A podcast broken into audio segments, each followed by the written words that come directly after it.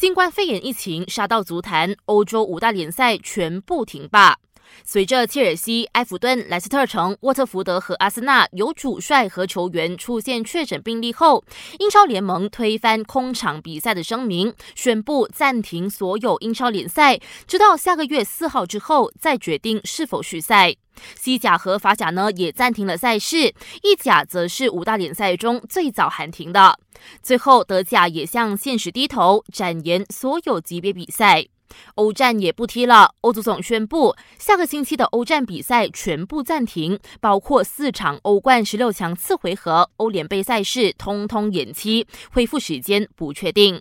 继取消澳洲揭幕战之后，F1 再推迟巴林和越南两个大奖赛，五月之后的赛事会依照疫情发展持续调整。